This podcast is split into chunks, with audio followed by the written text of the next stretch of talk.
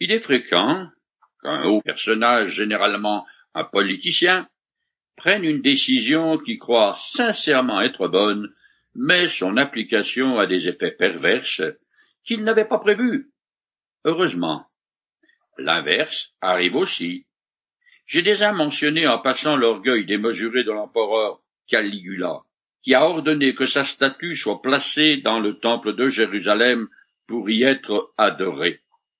Cette profanation du lieu saint a suscité une telle émotion chez les Juifs qui ont laissé les croyants tranquilles, ce qui a permis à l'Église de continuer à se développer en paix. Dans le mot d'ordre d'idées, les Césars ont construit les célèbres voies romaines afin de déplacer leur armée le plus rapidement possible, ce qui leur a permis d'imposer la non moins célèbre Pax Romana. Mais ces actions purement militaires ont aussi facilité la propagation de la bonne nouvelle de Jésus-Christ à travers tout l'Empire. C'est ainsi qu'est évangélisée la grande ville d'Antioche, capitale de la province de Syrie. La promesse et l'ordre du Seigneur, vous serez mes témoins jusqu'au bout du monde, est en train de se réaliser. Je continue à lire dans le chapitre 11 du livre des Actes. Or le Seigneur était avec les disciples. Un grand nombre de personnes en croyant se convertirent au Seigneur.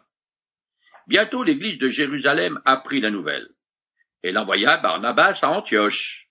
À son arrivée, il constata ce que la grâce de Dieu avait accompli, et il en fut rempli de joie. Il encourageait donc tous les croyants à rester fidèles au Seigneur, avec une ferme assurance. Barnabas était en effet un homme bienveillant, rempli d'Esprit Saint et de foi, et un grand nombre de personnes s'attachèrent au Seigneur. On constate que les apôtres exercent l'autorité que Jésus leur a donnée pour surveiller et gouverner son Église. Cependant, les nouveaux croyants sont attachés au Seigneur et aux apôtres. Précédemment, l'Église de Jérusalem a envoyé Pierre et Jean en Samarie. Maintenant, c'est au tour de Barnabas, originaire de Chypre, d'aller à Antioche pour s'assurer que le mouvement religieux est bien l'œuvre de Dieu. Barnabas, dont le nom signifie fils d'encouragement, est un homme bienveillant et plein de tact.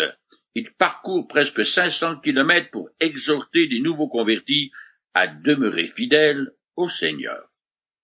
Je continue. Barnabas se rendit alors à Tarse pour y chercher Saul. Quand il l'eut trouvé, il l'amena avec lui à Antioche. Ils passèrent toute une année à travailler ensemble dans l'église et enseignèrent beaucoup de gens. C'est à Antioche que, pour la première fois, les disciples de Jésus furent appelés chrétiens. Selon l'historien Tacite, ce sont les païens qui, par dérision, ont donné le nom de chrétiens aux disciples de Jésus. Ils furent appelés ainsi à Antioche parce que c'est dans cette ville qu'est née la première église constituée en majorité de gens d'origine païenne. Les deux autres fois où le mot chrétien apparaît dans le Nouveau Testament montrent bien que cette appellation ne provient pas des disciples du Christ.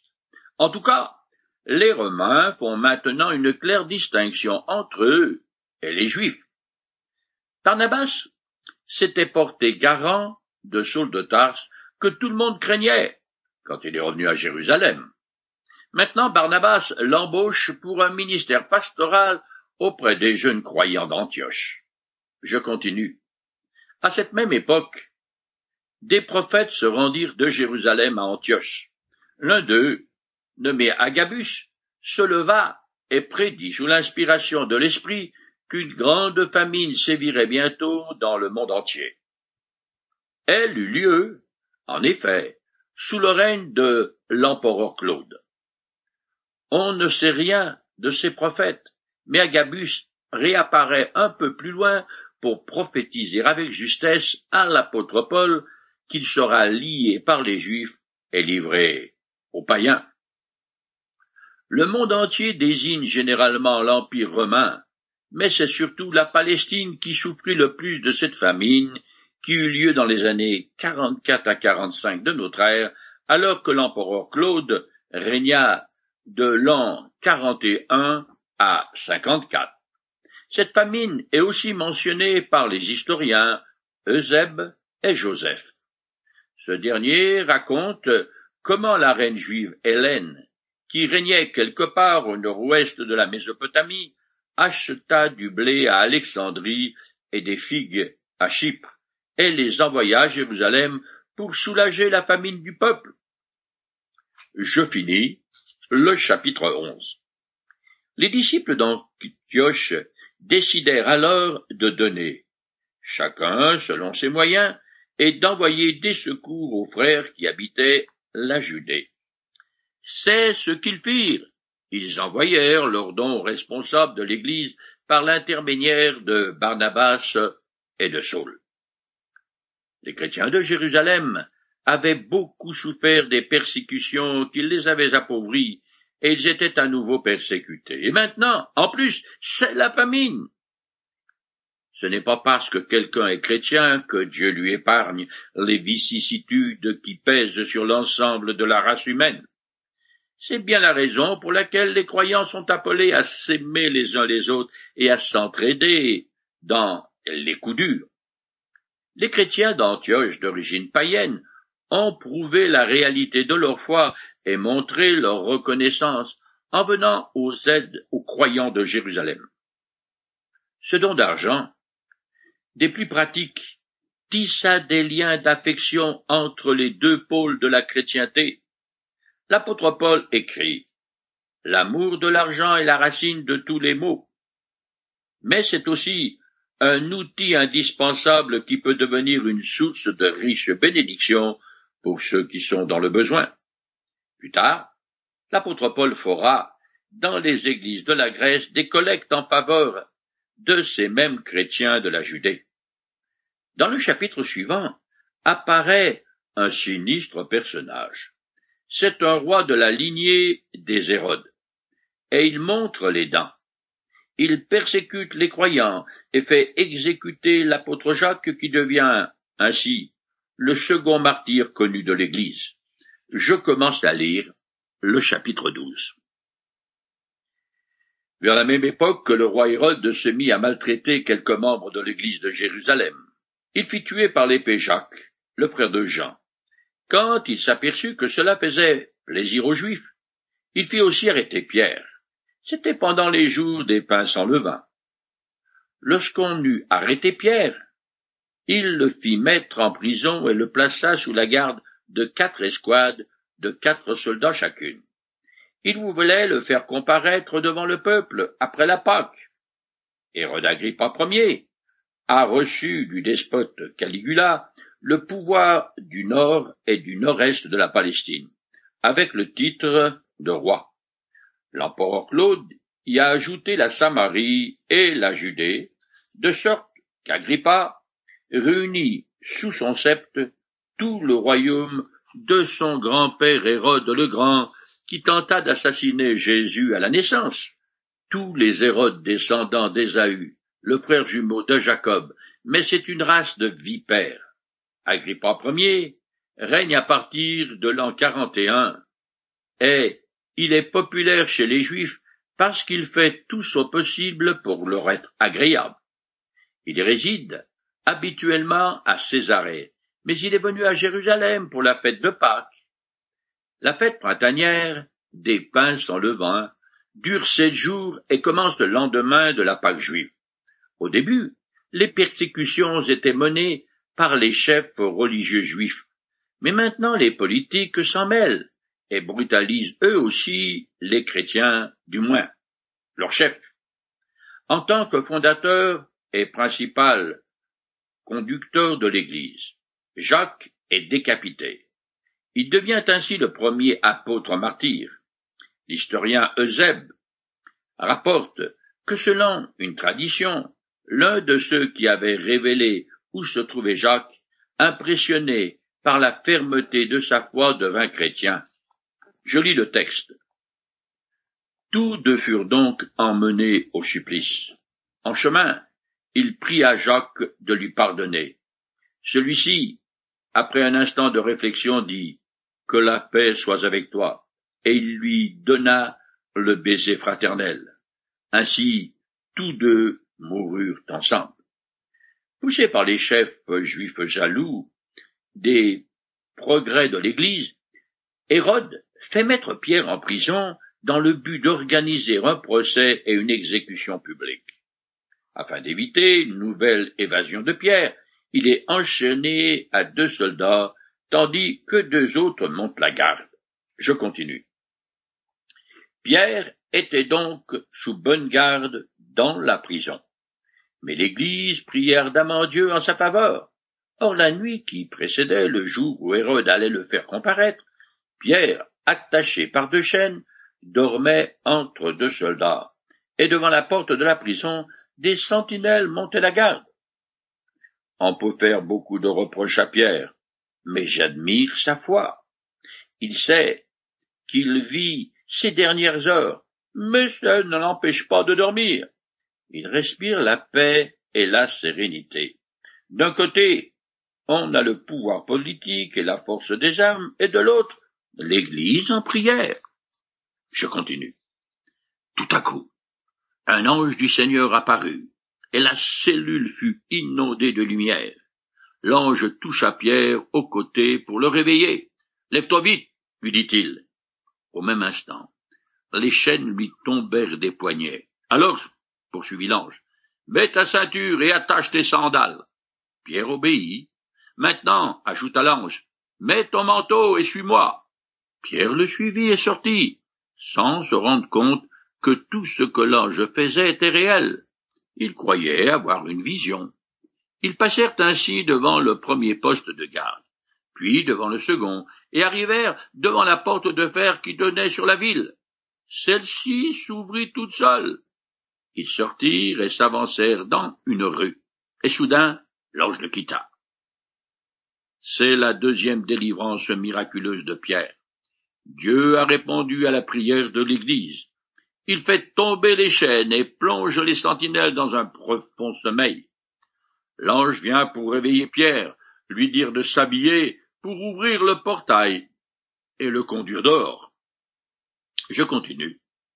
Alors seulement, Pierre reprit ses esprits et se dit, Ah, maintenant, je le vois bien, c'est vrai, le Seigneur a envoyé son ange et m'a délivré des mains d'Hérode et de tout le mal qu'il voulait me faire et faire au peuple juif. Après réflexion, il se rendit à la maison de Marie, la mère de Jean appelé aussi Marc. Un assez grand nombre de frères s'y étaient réunis pour prier. Les chrétiens sont réunis dans la maison de la mère de Jean-Marc, l'auteur du deuxième évangile. Cette femme est aussi la tante de Barnabas. Comme son mari n'est pas mentionné, c'est qu'elle est veuve. Si Pierre décide de se rendre dans l'habitation de Marie, c'est sans doute parce qu'il sait que c'est l'un des principaux lieux de rencontre de l'Église. Ce devait être une maison spacieuse, ce qui indique que Marie devait être relativement aisée. On ne sait pas pourquoi Dieu a délivré Pierre, mais laissez mourir Jacques. Ses voix sont impénétrables. Je continue. Il frappa au bâton de la porte. Une jeune servante, appelée Rhodes, s'approcha et demanda qui était là. Elle reconnut la voix de Pierre et, dans sa joie, au lieu d'ouvrir, elle se précipita pour annoncer C'est Pierre, il est là, dehors, devant la porte. Tu es folle, lui répondirent-ils. Mais elle n'en demandait pas. Alors, c'est son ange, dirent-ils. Pendant ce temps, Pierre continuait à frapper. Ils ouvrirent, le virent, et en restèrent tout étonnés. D'un geste de la main, Pierre leur fit signe de se taire, et il leur raconta comment le Seigneur l'avait fait sortir de prison. Il ajouta, Faites savoir tout cela à Jacques et aux autres frères. Ensuite, il repartit et se rendit ailleurs. Le récit très humain de l'arrivée inattendue de Pierre à la maison de Marie, déborde d'humour et nous donne un petit aperçu des chrétiens du premier siècle. La joie est un des thèmes du livre, est évidente chez la servante qui reconnaît la voix de Pierre. Il est intéressant de noter que même si les croyants prient avec ferveur pour la libération de l'apôtre, ils sont surpris par la réponse de Dieu. Leur étonnement lève le voile sur la spiritualité de l'Église primitive, étant donné qu'à cette époque, les prodiges étaient monnaie courante, les chrétiens n'auraient pas dû être surpris, mais ils le sont. Ils ne sont donc guère différents des croyants d'aujourd'hui qui ont placé leur espérance en Jésus-Christ, mais qui peinent à marcher par la foi. Quand la tempête fait rage, ce n'est pas une démarche facile, et il semble que les premiers chrétiens avaient les mêmes difficultés que moi. Je trouve cette histoire amusante encourageante. En se rendant de la maison de Marie, Pierre veut annoncer aux croyants que Dieu l'a délivré cette fois encore. Puis de toute évidence, il a quitté la région pour échapper à Hérode. Pierre demande à ce que Jacques soit informé de ce qui s'est passé. Il ne s'agit évidemment pas de l'apôtre décapité, mais du demi-frère de Jésus. Il semble qu'il ait cru en lui après sa résurrection, puis il s'est joint aux disciples avant la Pentecôte et a rapidement pris une place importante dans l'église de Jérusalem. Ne voulant pas courir de risques inutiles, Pierre quitte Jérusalem, ce qui est une décision sage de sa part. S'il s'était dit je risque rien, Dieu me protégera, il aura été présomptueux, ce qui revient à tenter le Seigneur, et qui n'est rien de moins que de l'arrogance. Je continue. Quand le jour se leva, il y eut un grand émoi parmi les soldats. Où donc était passé Pierre? Hérode le fit rechercher, mais on ne le trouva nulle part. Alors, après avoir interrogé les gardes, il ordonna leur exécution. Ensuite, il quitta la Judée pour se rendre à Césarée, où il passa quelque temps. Selon la loi romaine, les soldats répondent de leur vie pour les prisonniers qui sont sous leur garde. Après avoir découvert que Pierre leur avait faussé compagnie, ils auraient pu prendre leurs jambes à leur cou, car suite à l'enquête sur cette évasion inexplicable, Hérode les fait exécuter. Ensuite, ce despote est allé prendre quelques vacances pour se remettre de ses émotions. En réalité, il est allé à Césarée pour y présider des jeux en l'honneur de l'empereur Claude. Je continue. Or, Hérode était en conflit avec les habitants de Tyr et de Sidon. Ceux-ci décidèrent ensemble de lui envoyer une délégation. Après s'est assuré l'appui de Blastus, son conseiller. Ils demandèrent la paix, car leur pays était économiquement dépendant de celui du roi. Tyr et sont deux villes phéniciennes qui aujourd'hui s'appellent Saïda est sûr, et qui se trouve au bord de la Méditerranée, dans la moitié sud du Liban. On ne sait pas pourquoi Hérode est furieux contre ses habitants. Quoi qu'il en soit, cette brouille n'est pas bonne pour les affaires, alors les Phéniciens veulent profiter des jeux en l'honneur de l'empereur pour obtenir une réconciliation publique. Ils s'assurent donc des bonnes grâces de Blastus, le chambellan du roi, en lui chaudoyant avec un bon pot de vin, comme cela se fait toujours. C'est lui qui gardait la chambre où dormait son maître. Il était à la fois son homme de confiance et un conseiller. Je continue. Au jour fixé, Hérode, revêtu de ses vêtements royaux, prit place sur son trône et leur adressa un discours en public. Le peuple se mit à crier. Ce n'est plus un homme qui parle, c'est la voix d'un Dieu. Au même instant, un ange du Seigneur vint le frapper parce qu'il n'avait pas rendu grâce à Dieu en lui donnant l'honneur qui lui est dû. dévoré par les vers, il expira. Nous sommes au deuxième jour des Jeux. Hérode vient de faire son entrée dans ses habits d'apparat. Il s'installe sur son siège royal, d'où il fait un discours annonçant publiquement sa réconciliation avec les villes de Tyr et Sidon. C'est alors que le peuple se lève comme un seul homme pour le vénérer comme un dieu. Et le roi accepte cette adulation impie. Mauvaise idée.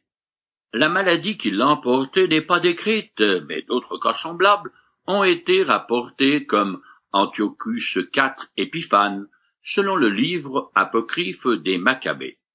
Et l'empereur Calirius, qui précéda Constantin le Grand. L'historien juif Joseph décrit lui aussi la mort d'Hérode Agrippa. Je le cite. Agrippa vint dès le matin au théâtre avec un habit dont le fond était d'argent travaillé avec tant d'art, que lorsque le soleil le frappa de ses rayons, il éclata d'une si vive lumière qu'on ne pouvait le regarder sans être touché d'un respect mêlé de crainte. Alors, ces lâches flatteurs, dont les discours empoisonnés répandent un venin mortel dans le cœur des princes, commencèrent à s'écrier qu'ils voyaient, qu'ils devaient le révérer comme un dieu. Agrippa accepta cette impiété qu'il aurait dû châtier très rigoureusement. Mais aussitôt, en levant les yeux, il aperçut un messager au-dessus de sa tête. Alors il jeta un profond soupir et sentit au même moment ses entrailles déchirées par des douleurs insupportables. On le porta à son palais et le bruit se répandit qu'il était sur le point de rendre l'esprit. Et ces cruelles douleurs, n'ayant point discontinué durant cinq jours, elles l'emportèrent en la cinquante-quatrième année de sa vie. Hérode, qui se disait juif, a subi le jugement de Dieu parce qu'il a commis un blasphème impardonnable en acceptant la vénération de ses courtisans et les ovations du peuple. Il est mort en l'an 44, quelques années après son ascension au pouvoir. Après lui, Félix et Festus seront successivement gouverneurs de la Judée. Nous les retrouvons vers la fin du livre des Actes en compagnie de trois descendants d'Agrippa Ier, Agrippa le second, et ses sœurs Bérénice et Drusille. Cette dernière était l'épouse de Félix. Tous ces noms peu intéressants, nous sont rapportés par Luc parce qu'il donne de la charpente à son récit. L'auteur a enraciné son livre dans l'histoire à la fois profane et religieuse du premier siècle de notre ère. Je continue. Mais la parole de Dieu se répandait toujours plus. Avec ce compte rendu, Luc établit un contraste avec Hérode qui meurt et conclut une autre section de son récit. On aurait pu s'attendre à ce que l'Église de Jérusalem soit affaiblie par la persécution, mais c'est le contraire qui se produit. Elle va de conquête en conquête, parce que le Seigneur l'a fait prospérer. Je finis le chapitre 12. Barnabas et Saul, après avoir rempli leur mission en faveur des croyants de Jérusalem, partirent en amenant avec eux Jean, surnommé Marc. Luc termine son récit du voyage de Paul et Barnabas à Jérusalem.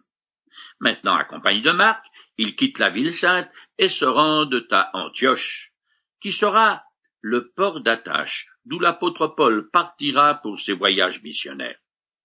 Le chapitre 12 sert de charnière et de transition entre les ministères de Pierre et de Paul. Après avoir commencé à Jérusalem et dans la province de la Judée, sous la direction de l'apôtre Pierre, la bonne nouvelle de Jésus-Christ s'est étendue dans le nord.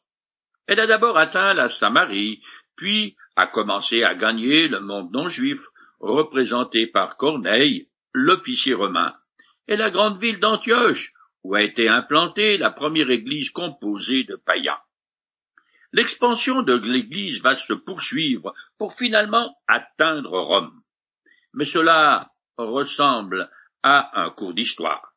Ce qui compte le plus, c'est moi, c'est vous, Ai-je réellement placé toute ma confiance dans la personne de Jésus?